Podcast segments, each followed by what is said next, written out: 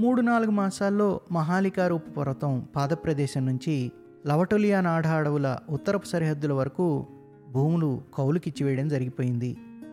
తూర్పు ప్రాంతంలో భూములు అమర్చడం అక్కడ వ్యవసాయం ప్రారంభించడం జరిగింది. కానీ ఇంకా జనం అంతగా వసతులు ఏర్పరచుకోలేదు. ఈ ఏడాది జనం తండాలు తండాలుగా వస్తున్నారు. రాత్రికి రాత్రి గ్రామాలు లేచిపోతున్నాయి. ఎన్నెన్నో రకాల కుటుంబాలు.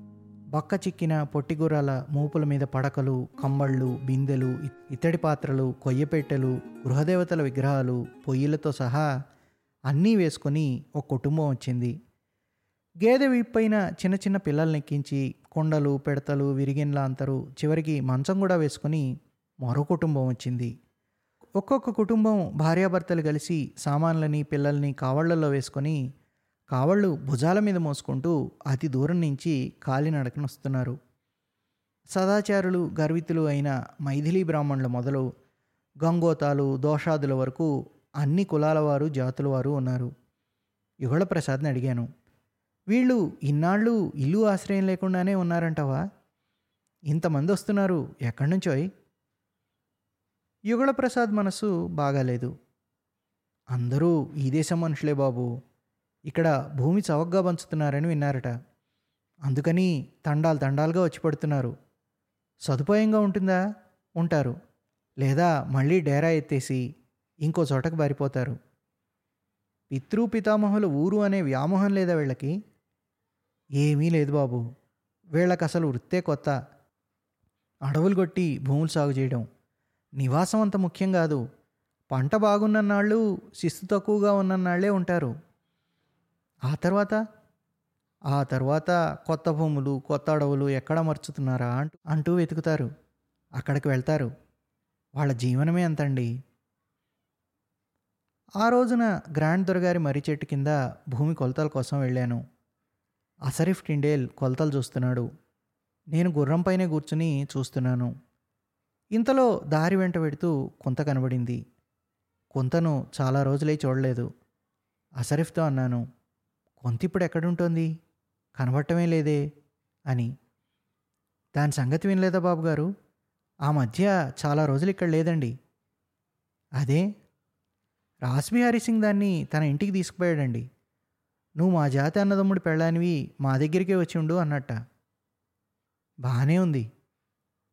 అక్కడ కొన్నాళ్ళు ఉన్నాక దాని మొహం చూసారా బాబు గారు? ఇన్ని కష్టాలు దుఃఖం అనుభవిస్తున్నా కూడా ఇప్పటికీ ఆ తర్వాత రాస్బిహారీ సింగ్ ఆ మాట ఈ మాట చెప్పి అంటే దాని మీద అత్యాచారం చేయబోయాడండి. అందుకని ఇప్పటికి నెలాళ్ళై అక్కడి నుంచి పారిపోయి వచ్చేసిందండి. రాస్బిహారీ సింగ్ కత్తి చూపించి భయపెట్టాట. అది చెప్పింది కదా పొడి చంపే బాబు ప్రాణం పోతుంది. అంతేగాని నీతి విడిచిపెట్టను అని.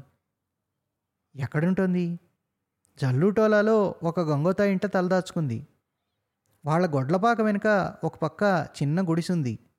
అక్కడే ఉంటుంది. జరుగుబాటు? ఇద్దరు ముగ్గురు పిల్లలు కూడా ఉన్నారు కదా ముష్టెత్తుకుంటోందండి. గోధుమ మినుము కోతల పనికి వెడుతుంది. చాలా మంచి మనిషి బాబు ఆమె. బాయిజీ కూతురన్నమాట నిజమే కానండి పెద్ద ఇంటి ఆడవాళ్ళలా గొప్ప మనసు. ఎప్పుడూ దానివల్ల చెడ్డ పని జరగదండి. కొలతల పని పూర్తయింది. బలియా జిల్లాకు చెందిన ఒకడికి ఈ భూమి అమర్చడం జరిగింది. రేపటి నుంచి ఇక్కడే ఇల్లు వేసుకుని ఉంటాడు. గ్రాంట్ గారి మర్రి చెట్టు గొప్పతనం కాస్త హరించిపోయింది. మహాలికారూప పర్వతం మీద పెద్ద పెద్ద వృక్షాల తల్లపైన ఎండ రంగు తిరిగింది. కొంగలు బారులు తీర్చి సరస్వతీ కుండి వైపుకి ఎగిరిపోతున్నాయి. సంధ్య పట్టానికి ఇంకా అట్టే వ్యవధి లేదు. ఒక విషయం ఆలోచనకు వచ్చింది విశాలమైన ఈ లవటోలియా నాడాడవుల్లో ఇంతంత భూములున్నాయి. ముక్కు మొగం తెలియని జనం గుంపులు గుంపులుగా వచ్చి భూములు తీసుకుంటున్నారు. కానీ అరణ్యంలో చిరకాలం నుంచి నివాసం ఏర్పరచుకున్న మనుషులు నిరాధారులు దురదృష్టవంతులైన వారికి భూమి తీసుకోవడానికి డబ్బు లేదు కదా అని వారిని వంచవలసిందేనా? ఇష్టం ఉన్న వాళ్ళకు కూడా ఈ పాటి ఉపకారం చేయలేనా? అసరిఫ్తో అన్నాను. కొంతని రేపు పొద్దుటే కచేరీలో హాజరు పెట్టగలవా అసరిఫ్ కొంచెం పనుంది. అలాగే బాబు గారు ఎప్పుడు చెప్తే అప్పుడే. మర్నాడు ఉదయం తొమ్మిది గంటల వేళకి అసరిఫ్ కొంతను కచేరీకి తీసుకొచ్చాడు. కొంత బాగున్నావా? అని అడిగాను. కొంత చేతులు జోడించి నమస్కరించింది. చిత్తంబాబు గారు బాగానే ఉన్నానండి అంది. నీ పిల్లలు? బాబుగారి దయ వల్ల బాగానే ఉన్నారండి పెద్ద కుర్రాడికి ఎన్నేళ్ళు?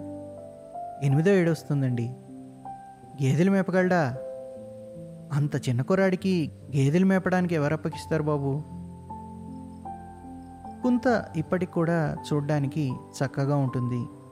నిరాధారమైన జీవితంలోని కష్టాలు దుఃఖాలతో పాటు ధైర్య పవిత్రతల జయచిహ్నాలు కూడా ఆమె ముఖంలో స్పష్టంగా గానొస్తాయి. కుంత భూమి తీసుకుంటావా? అని అడిగాను. కొంత నేను చెప్పింది సరిగ్గా వినబడిందా లేదా అనుకుంది. విస్మయంతో భూమే బాబుగారు అంది. అవును భూమి.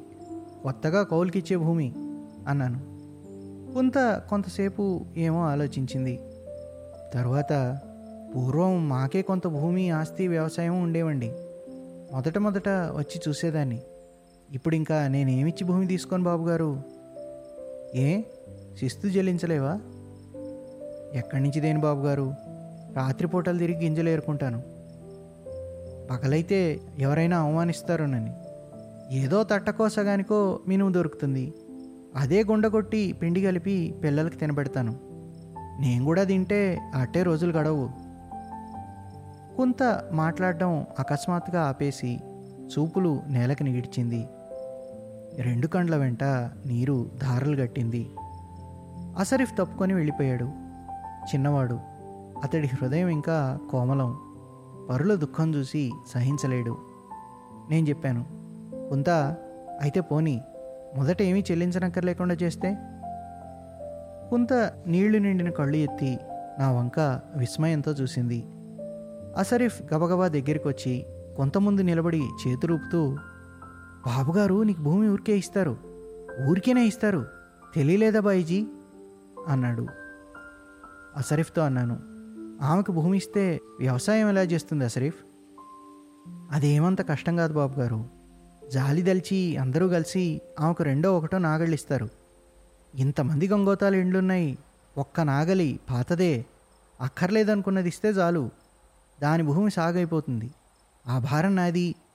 నేను చూస్తాను బాబుగారు అన్నాడు అసరిఫ్ అయితే ఎన్ని బిగాలిస్తే సరిపోతుంది? ఇచ్చేది ఎలాగో ఇస్తున్నారు కాబట్టి జాలి దలిచి పది బీగాలు ఇప్పించండి బాబుగారు అన్నాడు. కొంతని అడిగాను.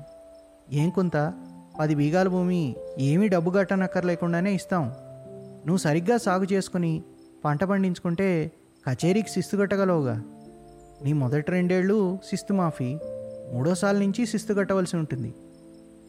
కుంత ఎందుకో గాని నిశ్చేష్టితురాలైపోయింది. నేను ఆమెని వేళాకోళం పట్టిస్తున్నానో లేక నిజమే చెప్తున్నానో ఆమెకి ఇంకా అంతుపట్టలేదు. దిగ్భ్రాంతి చెందినట్లుగా భూమే పది బీగాల నేల అంది. అసరిఫ్ నా తరఫున చెప్పాడు. అవును బాబుగారు నీకు ఇస్తున్నారు. శిస్తు మొదటి రెండేళ్ళకి మాఫీ మూడోసార్ల నుంచి శిస్తు కట్టు. కొంత సిగ్గుతో కుంగిపోతూ నా వంక చూసింది.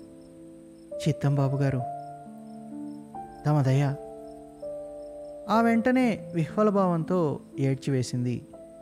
నా ఇంగితం గమనించి అసరిఫ్ ఆమెను తీసుకుపోయాడు.